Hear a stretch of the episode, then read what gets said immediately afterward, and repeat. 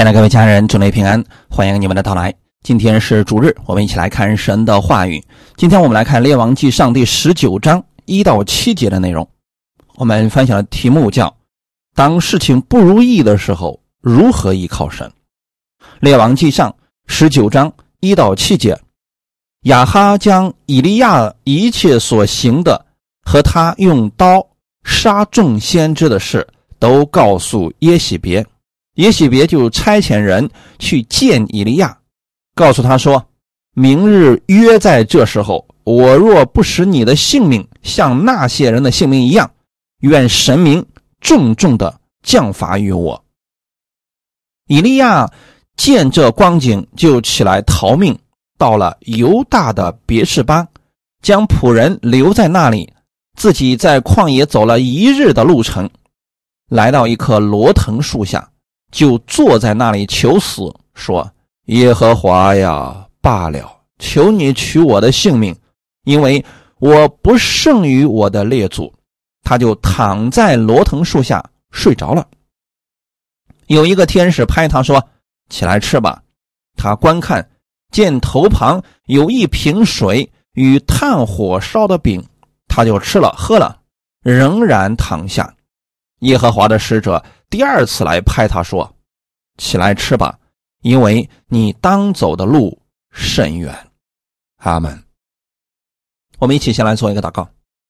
天父，感谢赞美你，感谢你开始我们新的一周的生活。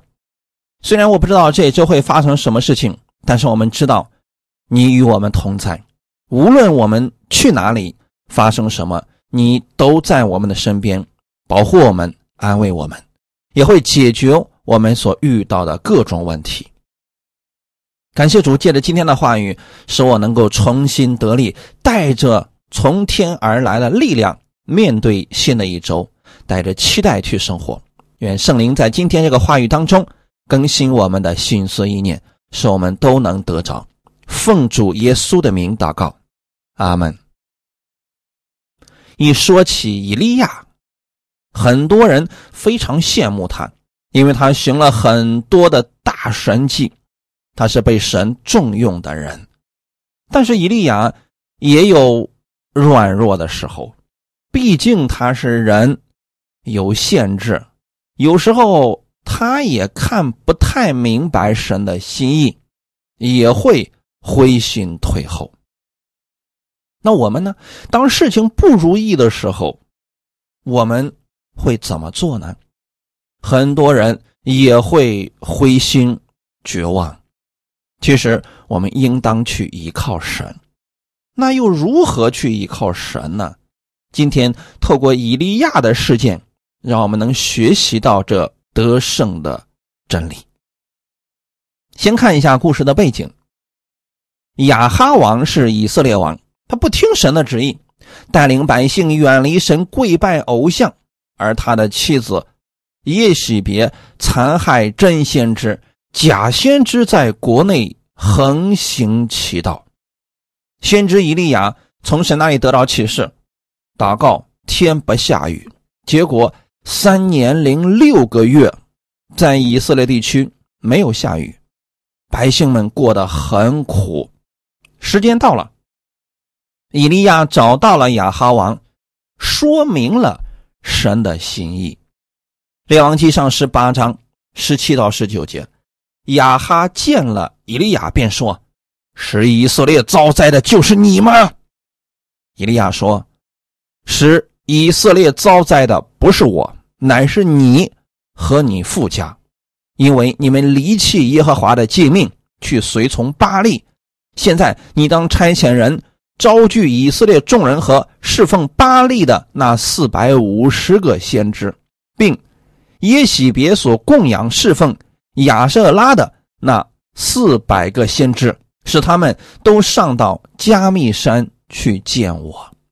以利亚是被神差遣的神人，而亚哈看到国内有旱灾，他以为是以利亚祷告导致的恶劣后果，所以他就问以利亚说：“使以色列遭灾的是不是就是你？”以利亚给他说明了真理。说，之所以以色列国有这样的灾难，皆是因为你们离弃了耶和华的诫命。从耶罗波安开始，以色列诸多的王都是离弃了耶和华的诫命，去随从外邦神。到了亚哈的时候啊，算是到了一个极致了。不但是他，他的妻子耶喜别杀害了国内的真先知，去侍奉巴利。也许别是供养这些假先知的人，这才导致以色列国进入了饥荒当中。现在，当以利亚把这个事情告诉亚哈王之后，然后就说。你带着那四百五十个假先知上加密山来见我。很明显，以利亚心中爱这群百姓，爱他的同胞，所以他想透过神迹使以色列百姓的心回转。后来的时候啊，以利亚与那四百五十个假先知斗法，就是求雨嘛。这个时候呢，以利亚。他把祭物献在坛上，神从天上降下火来，烧着了伊利亚的祭物。百姓们看到这个大神迹的时候啊，那当时是大声欢呼啊。列王记上十八章三十六到四十节，到了献晚祭的时候，先知以利亚进前来说：“亚伯拉罕、以撒、以色列的神。”耶和华，求你今日使人知道你是以色列的神，也知道我是你的仆人，又是奉你的名行这一切事。耶和华，求你应允我，应允我，使这民知道你耶和华是神，又知道是你叫这民的心回转。于是耶和华降下火来，烧尽燔祭。木柴、石头、尘土，又烧干沟里的水。众民看见了，就伏伏在地，说：“耶和华是神，耶和华是神。”以利亚对他们说：“拿住巴利的先知，不容一人逃脱。”众人就拿住他们。以利亚带他们到基顺河边，在那里杀了他们。透过上面的这个事件，我们可以看出来，首先是。在以色列国，百姓们的心早已经远离神了，他们已经不知道耶和华是以色列的神。也许他们也曾求过其他的神。总之啊，心灵里边极其的混乱。当以利亚为求雨的事情与假巴利们一起。祷告的过程当中，以利亚想把百姓带到神面前，所以他让百姓想起来了亚伯拉罕、以撒、以色列的神，并且呢，以利亚做这个事情的时候吧，还是想向百姓们证明我所信的也是你们所信的，你们应该回归到神的面前来。结果大神迹出现。耶和华从天上降下火来，烧灭了以利亚所献的燔祭。百姓们看到这么大的神迹，立刻就伏伏在地，然后口中大声欢呼：“耶和华是神，耶和华是神！”看起来以利亚的事工非常的成功啊，神迹彰显，百姓欢呼。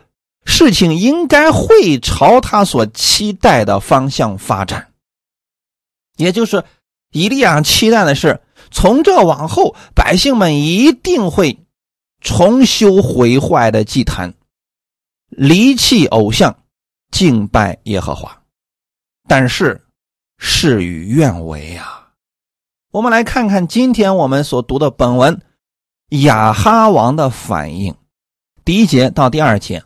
亚哈将以利亚一切所行的和他用刀杀众先知的事都告诉耶喜别，耶喜别就差遣人去见以利亚，告诉他说：“明日约在这时候，我若不使你的性命像那些人的性命一样，愿神明重重的降罚于我。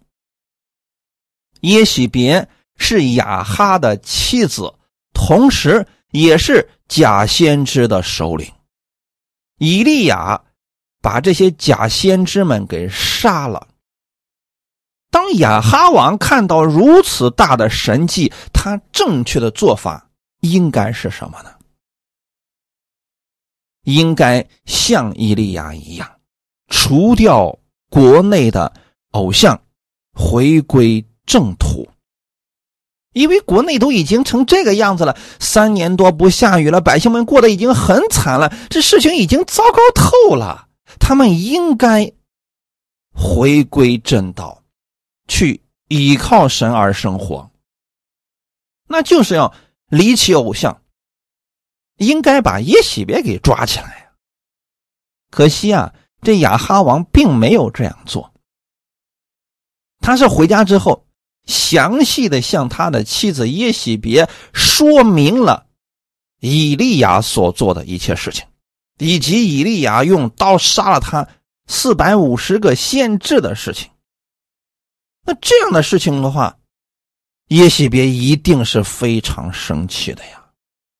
所以他就放出狠话，对伊利亚说：“明日约在这时候，我必取你的性命。”这个事情发生之后啊，以利亚的表现好像没有了信心和盼望。这到底发生了什么事情呢？我们看一下今天本文的第三节到第四节。以利亚见这光景，就起来逃命，到了犹大的别是巴，将仆人留在那里，自己在旷野走了一日的路程，来到一棵罗藤树下，就坐在那里求死，说：“耶和华呀，罢了，求你取我的性命，因为我不胜于我的列祖。”大家看发生什么事情了？伊利亚逃跑了，并且呢，越跑越灰心，来到一棵罗藤树下求死，不想活了。到底哪里出现了问题？当初那意气风发、大义凛然的伊利亚去了哪里呢？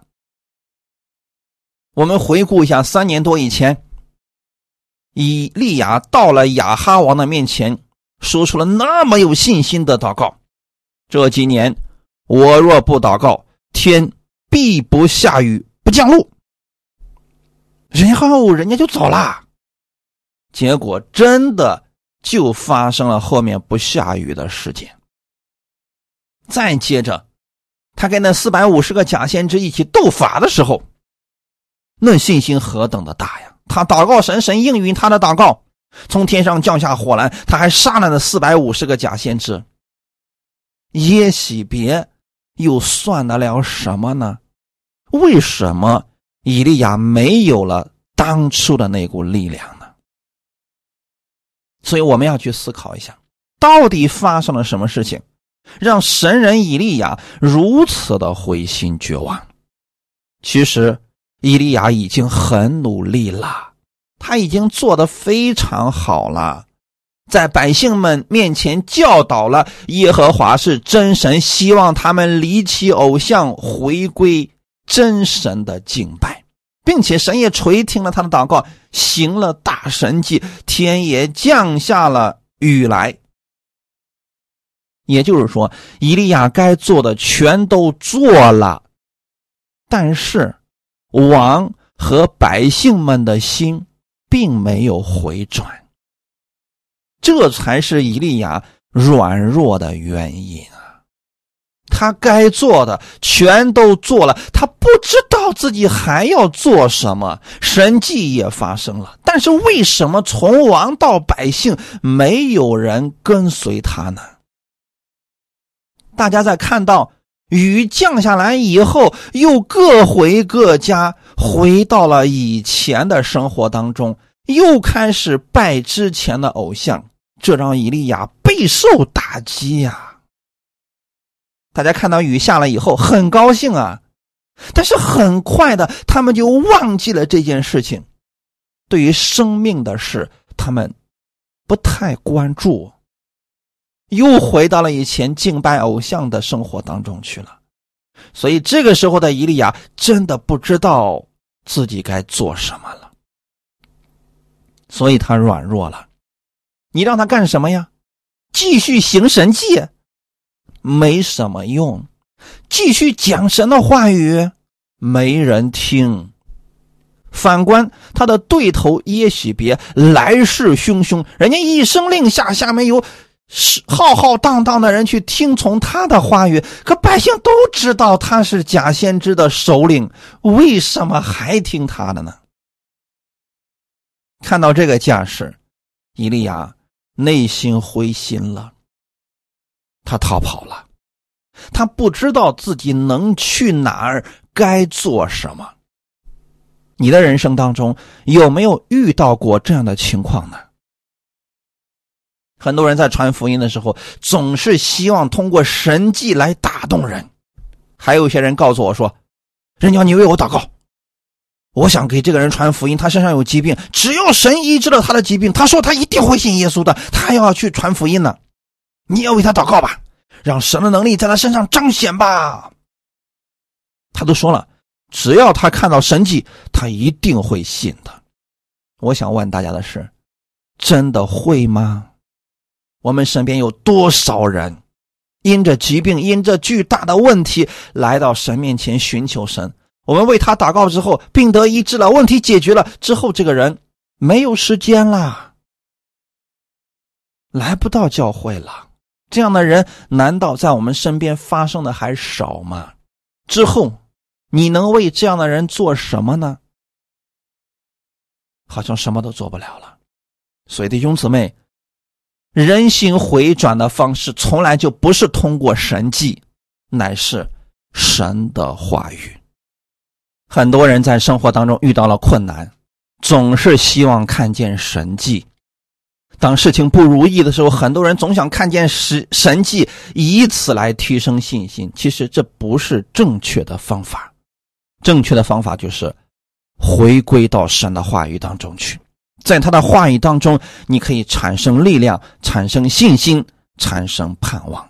一定把你的焦点重回耶稣的身上。约翰福音第六章六十三到六十六节。约翰福音六章六十三到六十六节，叫人活着的乃是灵，肉体是无益的。我对你们所说的话就是灵，就是生命。只是在你们中间有不信的人。耶稣从起头就知道谁不信他，谁要卖他。耶稣又说：“所以我对你们说过。”若不是蒙我父的恩赐，没有人能到我这里来。从此，他门徒中多有退去的，不再和他同行。这段经文的背景是：耶稣行了五饼二鱼的神迹之后，无数的人天天跟随着耶稣。这些人跟随着耶稣，无非是想吃饼得饱而已。但耶稣。不仅仅是给他们供应肉体上的食物，耶稣更愿意让他们得着生命，并且得得更丰盛。所以，借着这个事情，耶稣给百姓们讲了真理，就是让人吃他的肉、喝他的血，才有人子的生命。可他们中间大多数的人听不了这个，渐渐的，一些人不再跟随。因为不如他们的愿。今天是不是也有这样的一些信徒呢？哎呀，我听这个牧师的讲，我实在听不进去，因为他讲的这个东西不是那种让我一听就热血澎湃，不是让我一听就什么都不用干，让神仅仅赐福给我就够了。我好像还得去尽我的本分做一些事情，这个我不太愿意了。弟兄姊妹，我们讲解真理不是要随人的愿，不是讲人。好听的话语，而是要把真理给人，让人得生命啊！当初耶稣把真理告诉下面听他的话语的这些人的时候，很多人对话语不感兴趣，他们最感兴趣的就是耶稣什么时候再变出饼和鱼来呀？这才是我们最关心的呀！我不知道今天有多少人把自己的焦点就放在神迹上，而不是放在神本身之上。你今天追求的是神迹还是神的话语呢？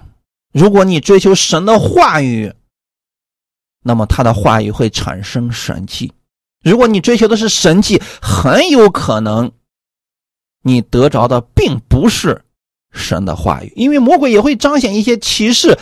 如果你没有分辨力的话，就会上当的呀。所以不要一味的去追求神迹，乃是要去追求神的话语、基督的话语。当耶稣看到门徒当中有一些人都离开的时候，耶稣才说了上面的话：“叫人活着的乃是灵，肉体是无益的。我对你们所说的话就是灵，就是生命。”这句话语的意思是什么呢？耶稣强调的是，真正能改变人生命的是他口里的话语，是真理，绝不是为了肉体吃一口饼，就这样一直跟随。耶稣真正想给人的是他的生命啊！你如果希望一个人的生命因着耶稣而发生改变，就把耶稣介绍给这个人。就把耶稣在十字架上所成之功告诉给这个人，告诉他，虽然过去他犯了很多的罪，是罪人，但是耶稣在十字架上已经为他的罪流血牺牲，三天后从死里复活了，现在他因信被称义了，他不再是罪人，乃是神的儿女了。如果他能相信这些真理，这些真理就会在他的里面发生作用。十字架的道理可以拯救他的生命。阿门。耶稣的道也能产生神迹，但神迹绝不是我们追求的终极目标，耶稣才是。阿门。就像。耶稣对门徒们所讲的：“你们也去吧，你看那么多人都离开了，你们也去吧。”当时门徒们说：“你有永生之道，我们还跟随谁呢？”真正跟随耶稣的人，在乎的是耶稣的生命，他愿意得着耶稣的生命，而不是仅仅想从耶稣那里得一点吃的、一点喝的。这个对耶稣来说太简单了。耶稣希望我们把焦点放在他的身上，因为在他里面有无穷的生命，有丰盛的祝福。阿门。如果你也遇到以利亚的情况，假如你有一个很好的朋友，他身体上有疾病，很严重的那种，医生也没什么办法了。这个时候，你跟他说：“信耶稣可得医治。”请注意，这并不是最好的传福音方式。信耶稣得永生才是正确的。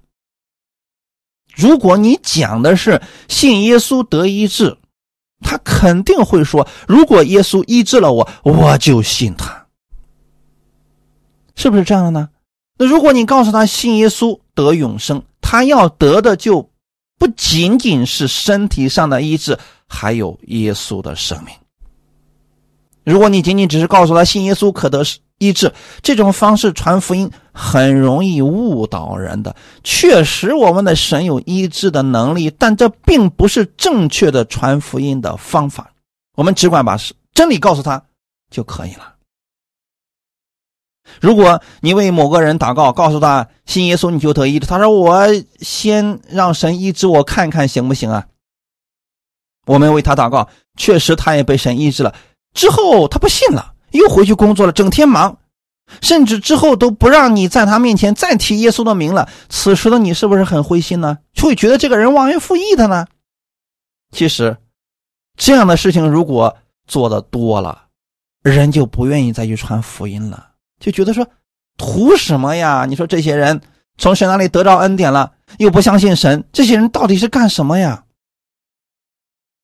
这就是以利亚当时面对的情况，他很期待的是，在他行了神迹之后，从王到百姓，大家披麻蒙灰，痛苦悔改，毁掉偶像，转向神。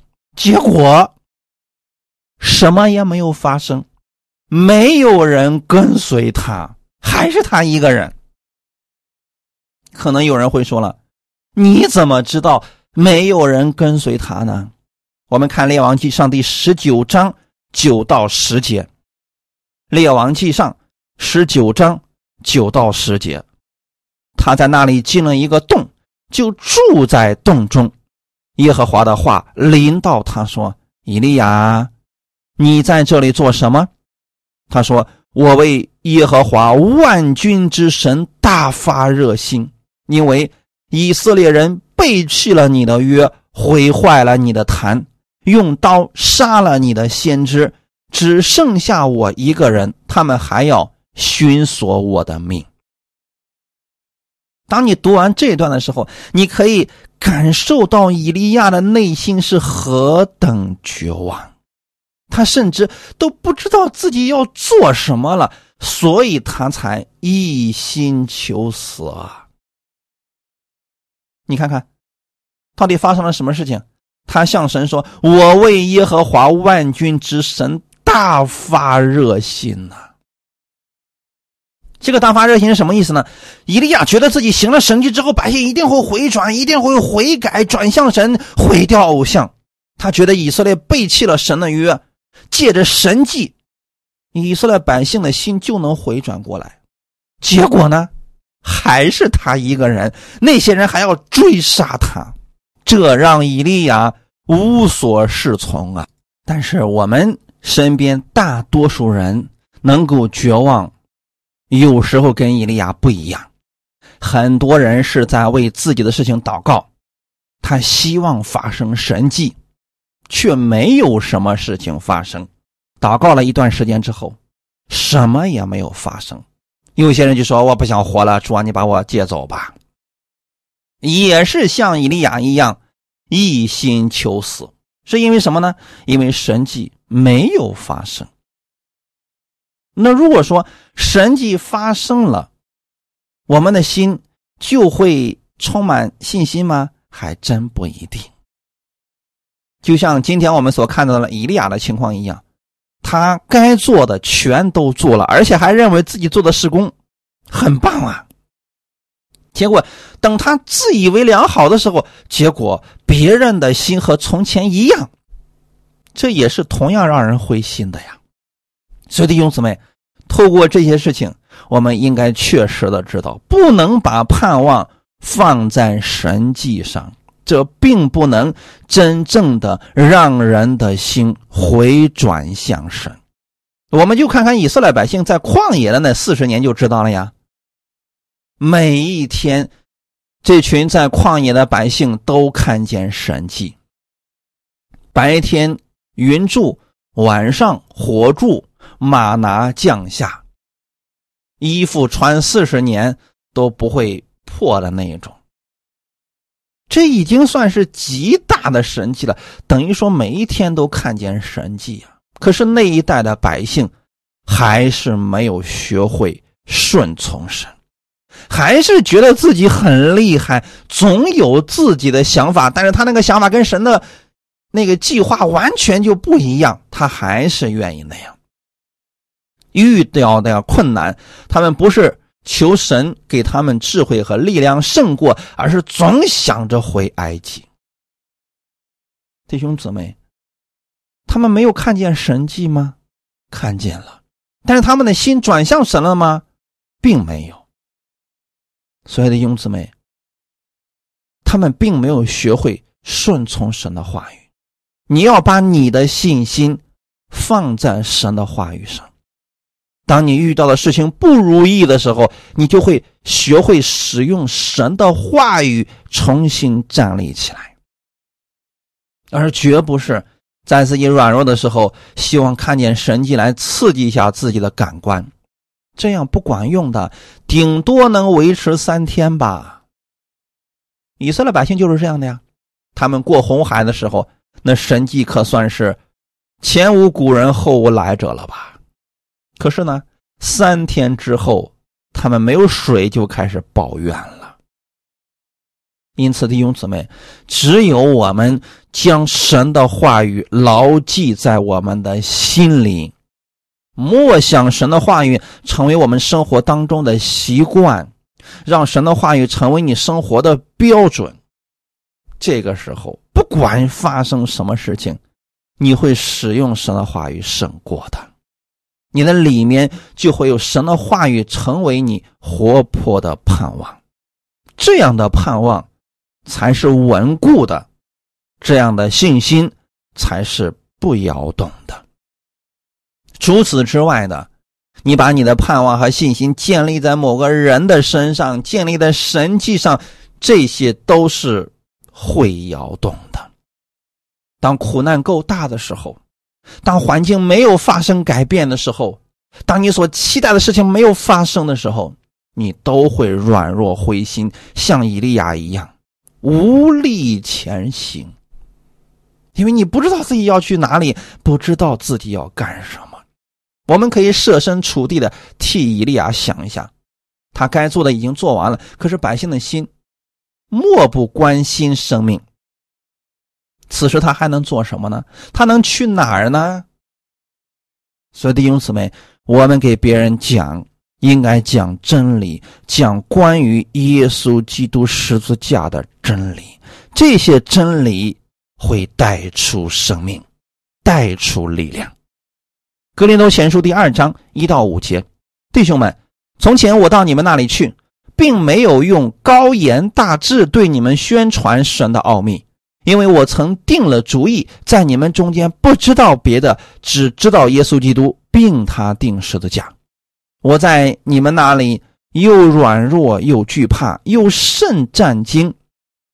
我说的话讲的道，不是用智慧委婉的言语，乃是用圣灵和大能的明证。叫你们的信不在乎人的智慧，只在乎神的大能。保罗为什么能说出这样的话语呢？难道他不能用高言大志去传福音吗？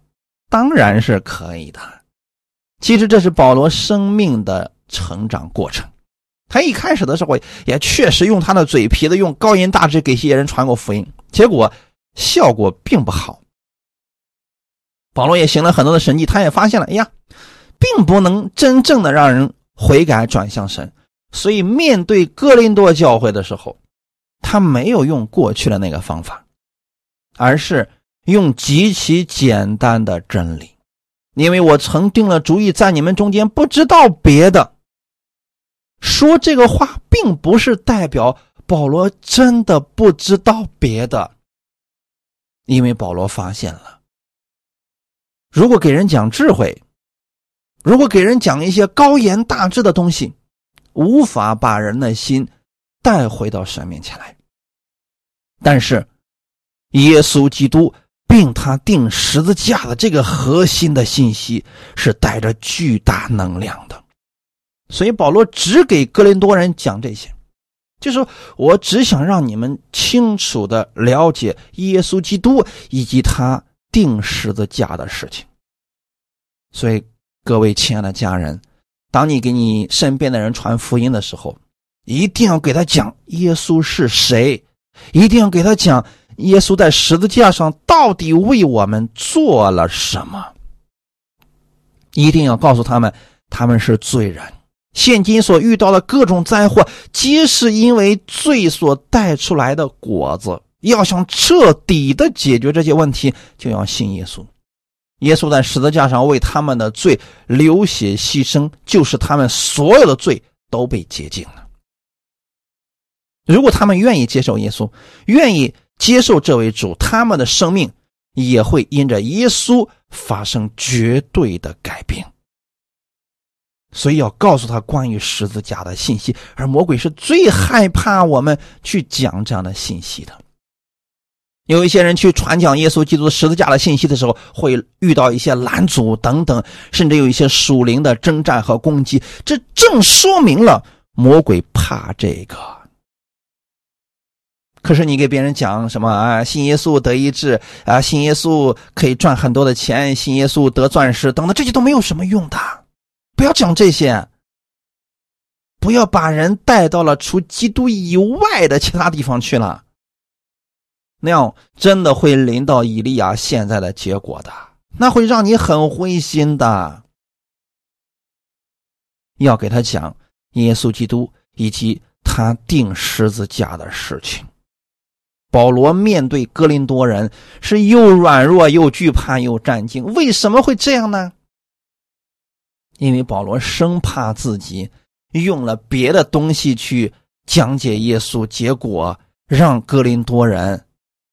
听成别的了，因为哥林多人其实他们在鬼神方面知道的是很多的，啊，这个时候他就害怕把这群哥林多人给带偏了，所以只讲耶稣基督，并他钉十字架，并且在讲道的过程当中，不是用智慧委婉的言语，就是说的很委婉。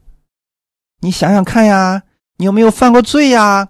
啊，你的生活如意吗？不要这样讲，直接告诉他，因着亚当，我们是罪人，你的各样的问题就是因为罪所带来的结果，不用委婉这样的言语，直接把基督的真理告诉他。当然了，要祷告，你要使用圣灵的大能，他们叫你们的信不在乎人的智慧，这是什么意思呢？我们今天啊。总是希望用人的智慧把福音传出去。你不知道呀，他这个人可好了，就是身体上有疾病。如果神医治了他的疾病，他一定会信耶稣的。不要用这样人的智慧言语了，你要直接告诉他关于基督的真理。阿门。我们总是觉得，哎呀，这个人行了很多善事，他帮助我很多。哎呀，如果神仙医治他，他一定会信的。不要用这种假设。你要真想拯救他的生命，就把基督十字架的真理告诉他。你说我要是直接给他讲，他不信呐，他信不了。这个就不是你所担心的事情。你要为他祷告。圣灵会在他心中做工的。我们总以为是先解决他的问题，然后再给他讲耶稣，不是更好吗？其实这不是更好的方法，这是糟糕的方法。这是人的智慧啊！你无论用各种方法，你不能使人的生命发生改变的。那是圣灵做的工作，而我们要做的事情是什么呢？透过我们的口，把这个种子种到他心里面去。啊，至于什么时候能够在里面发芽、开花、结果，你为他祷告，那是神的事情了。切记，你救不了任何人的生命。我们只是把福音传出去，真正让这个人生命成长的结果的是神。哈利路亚！所以我们要讲我们该讲的。不要用人的智慧，你要相信神的大能。阿门。回到我们今天的本文，其实以利亚是稍微有点骄傲的呀。哎，他认为呢，自己是神所差派的先知，我已经大显身手了，那百姓们的心一定会借着这次大的神迹回归神的。哎，结果。事情想的跟他所预料的完全不一致啊！这一下就搞得以利亚真的不知道该干什么了。那难道以利亚真的没事可做了吗？我们来看看神给他的带领，《列王记上》十九章十五到十八节，耶和华对他说：“你回去，从旷野往大马士革去，到了那里。”就要高哈薛做亚兰王，又高宁氏的孙子耶户做以色列王，并高亚伯米和拉人沙法的儿子以利沙做先知接续你。将来躲避哈薛之刀的，必被耶户所杀；躲避耶户之刀的，必被以利沙所杀。但我在以色列人中为自己留下七千人，是未曾向巴利屈膝的，未曾与巴利亲嘴的。大家还记得刚才我们读过的那段经文吗？以利亚在神面前求死，其实他是埋怨神了啊！我该做的都做了，为什么这群百姓就这么的悖逆？怎么就这么不听话呢？你看看，国内现在就剩我一个先知了，其他的人。都拜巴利去了，都拜偶像去了。我所讲的根本没有人听啊！其实这里面确实有一些自义和骄傲在里面。他以为啊，神你把我杀了吧，反正遍眼望去啊，整个以色列国就剩我一个人相信你了。你把我杀了，整个国里面就没有人相信你了，这多好啊！其实呢，神借着刚才我们读的那段经文，是想告诉以利亚，有很多事情。你并不知道，你要真想回来，可以，那么把你的事情交代明白，传给你的徒弟伊丽莎，你就可以回来了。所以弟兄姊妹，我们千万在服侍神的这件事情上，不要觉得自己不可或缺。有好多的人总觉得自己可以拯救整个世界，你不是救世主，你救不了所有的人。我们作为服侍神的人，我们只是这个祝福的管道，我们只是福音的使者，要正确的认识到我们自己啊。以利亚应该是没有正确的认识自己，所以在神面前有点不高兴了，就说我不想干了，你把我弄回去吧，把我接回去吧。神也没有惯他那个毛病啊，然后对他说：“这样，你回去往大马士革去，在那里高哈薛做。”亚兰王，然后高耶户做以色列王，然后回去再找到伊丽莎做你的先知，接续你，就是把后事给交代明白了吧。然后他告诉了以利亚之后要发生的事情，那就是现在拜巴利的这些人都要死，并且呢还告诉了。以利亚一个事实，那就是在以色列国中，还有七千人是未曾向巴利屈膝、未曾与巴利亲嘴的。意思就是说啊，你觉得只剩下你一个人了吗？其实不是的，像你这样服侍的人很多，啊，还有七千个呢。弟兄姊妹，好些服侍神的人是觉得自己曾经行过大神迹，就觉得自己非常了不起了。实际上，像他这样的人很多，遍眼望去，在世界各地太多被神使用的人了。我们真的没什么可夸口的，我们不过是神手中被使用的一个小小的器皿而已呀。阿门。神的意思很简单，以利亚，你已经做了你该做的。我告诉你的是，你的赏赐我没有忘记。就算你没有看到你想要的结果，但你已经做了你该做的。我记得你所做的事情。既然亚哈王不听劝告，那我就换掉他。真的没过多久啊。亚哈王因着自负上战场了，先知都告诉他不要上战场，他还是去了，结果就在战场上死了。以喜别的下场也很惨，被人从窗户扔到街上，之后他的肉都被狗给吃了。弟兄姊妹，这说明了什么事情呢？以利亚的事工并没有失败。他为什么以利亚会软弱呢？因为他没有看到他想要的结果，他以为失败了。就拿今天我们传福音来讲，我们最希望看到的结果是什么呢？我们给一个人传福音，他当下就悔改，接受耶稣为主，然后我们心里可能会很高兴，说：“呀，感谢神，太好了！哎，神让我做工有果效了。”可另外一个情况是什么呢？当我们给一个人传福音，结果这个人不但不信，还辱骂你，我们心里会很生气，说为什么会这个样子呢？其实啊，不管这个人现在接受了还是现在没有接受，我们已经做了我们该做的啦。我们的赏赐，神不会减少的。神给我们的使命是让我们去传福音，而不是逮住一个人一定要让他信，让他信的事儿那是神做的。我们能做的是，有机会的时候就给他们传福音。给他们讲就可以了。如果有一天啊，他们不愿意你讲，那就不要讲了。我们不要做那种上杆子的事情。别人明明不爱听，一听你讲耶稣，人就烦烦透了。你还在面别人面前絮絮叨叨的，哎呀，这会很糟糕，很糟糕的啊。所以，如果说别人说了，你不要再给我讲这个事情，我不想听，那咱们以后就不要给他讲，从心里面给他祷告就可以了。阿门。在世人看来是。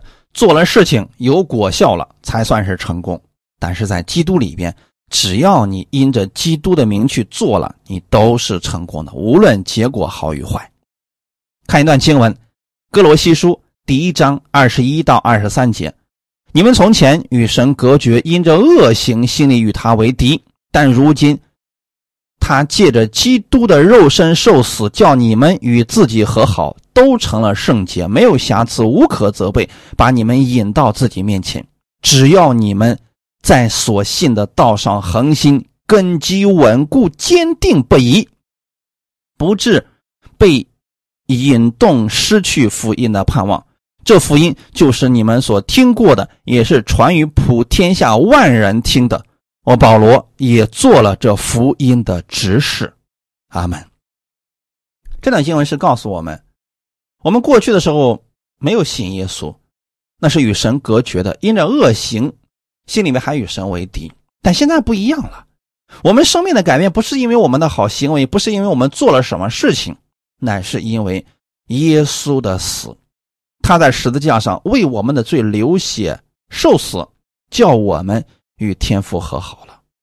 此时此刻呢，天父透过。基督来看我们，我们是圣洁的，是没有瑕疵、无可责备的，并且呢，我们总是可以来到天父的面前，因着耶稣的名，天父会应允我们的祷告，他会爱我们一直到底的。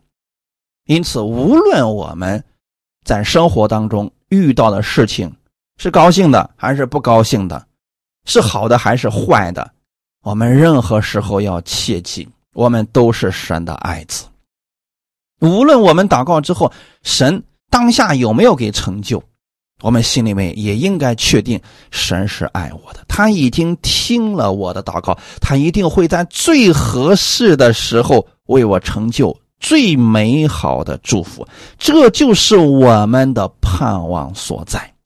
我也希望你们在所信的道上恒心。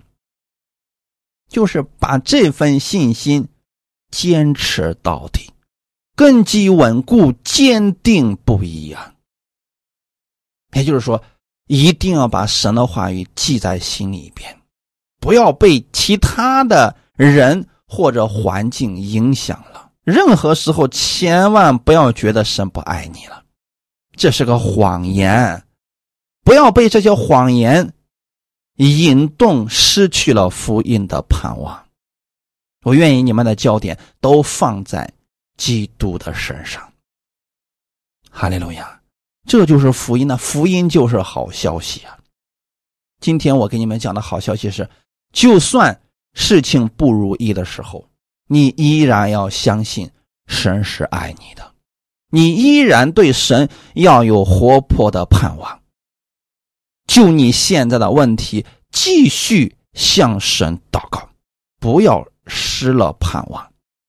你要相信，神给你的一定是最好的。无论别人怎么说，无论周围有没有这样的福分，你确定持守这份信心，你一定会看到的。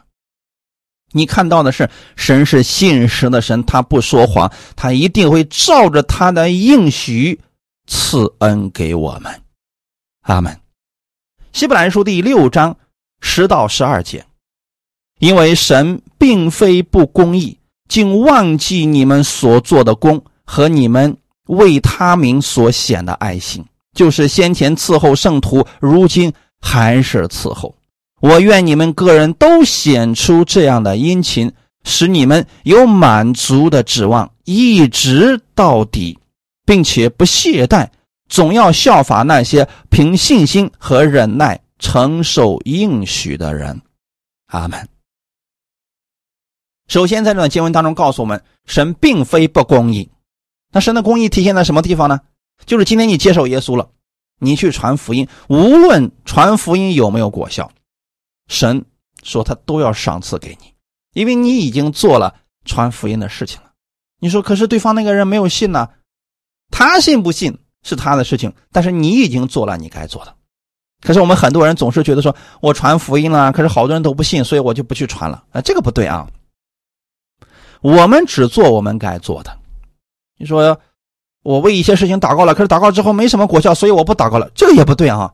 遇到事情你就继续祷告。继续的祷告，神或许没有照你想要那个结果给你呈现，但是神还是做了他的工啊，就像以利亚一样，以利亚期待的那个结果没有出现，但是神还是完成了他的工作呀。阿门。有人说了，哎呀，我聚会了，可是呢，呃，我觉得好像心里不太舒服，我就不想去了啊。其实聚会不是为了让你舒服，只要他所讲的是符合圣经的，你都应该去听的。如果说你去听笑话，那是让你挺舒服，可是他对你的生命来说没什么太大的意思，不能改变你的生命啊，对吗，弟兄姊妹？好多人听到在网上找很多自己合胃口的道去听，那个不见得是好事情啊。就像小孩子一样，他喜欢吃糖啊，你今天给他饭吃，他不吃，他就去看看谁能给他糖，他就吃。如果他只吃糖，会发生什么事情呢？这对他的身体没有任何的益处，对他的生命也没有任何的益处的呀。所以弟兄姊妹，我们现在给你们讲的这些道，希望大家能够顺序的收听。这就像我们日常生活中所吃的饭一样，每天摄入一点，我们的生命就是健康的。哈利路亚！神不会忘记你的服侍，就算你的服侍没有果效，神也不会忘记。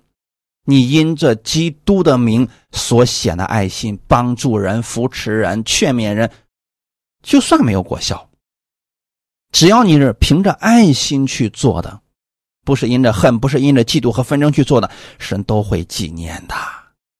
哈利路亚！所以要把这份心持续到底呀！我愿你们个人都显出这样的殷勤，就在服饰上。我要殷勤的去做。很多人说我不知道该怎么做，你心里边凭着爱心看到了谁需要哪方面的帮助，哪怕是给别人一个祷告，这都算是服侍呀。阿门。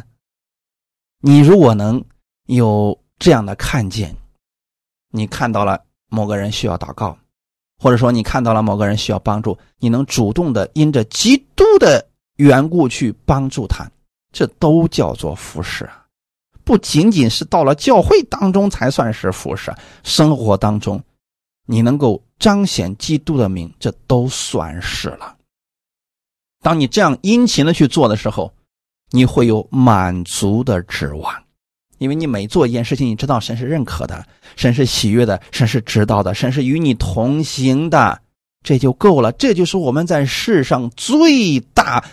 最有意义的事情了，愿你们能把这样的爱心坚持到底，并且不懈怠。什么意思呢？就是没有预期的那个果效出现的时候，继续去做，这就是不懈怠。很多人说啊，那现在我身边有个人有疾病，我为他祷告，结果什么也没有发生。你说我还好意思给别人？我都不敢给别人再祷告了。不要这样，继续祷告。继续去做，这就叫做不懈怠。你总要效法那些凭着信心和忍耐承受应许的人。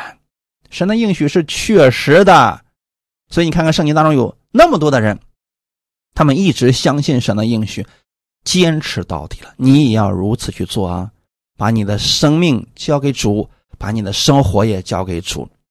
每一天当中，愿你依靠基督的话语而生活。